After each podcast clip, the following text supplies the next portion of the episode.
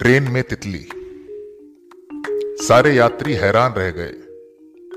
Local train के ठसाठस डिब्बे में पता नहीं कहाँ से घुस आई एक बेहद खूबसूरत रंगीन तितली।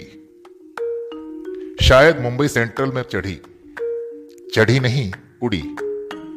पता नहीं चढ़ी या उड़ी, पर आई ये सच है।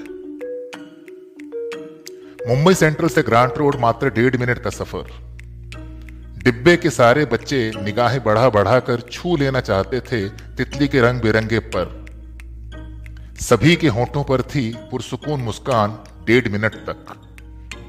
दौड़ते रहे सारे बच्चे नंग धड़ंग, तितलियों जैसे रंगीन फूलों के मीलों पसरे मैदान में पूरे डेढ़ मिनट। हर एक ने महसूस किए स्नेह भरे कंपन। मनुष्य होने की ऊष्मा एक दूसरे के जिस्म से पूरे डेढ़ मिनट। अगले स्टेशन पर उतर गई तितली। नहीं, उड़ गई, डिब्बे से बाहर। और उसके बाद उतरने लगे ढेर सारे बच्चे अलग अलग उम्र के।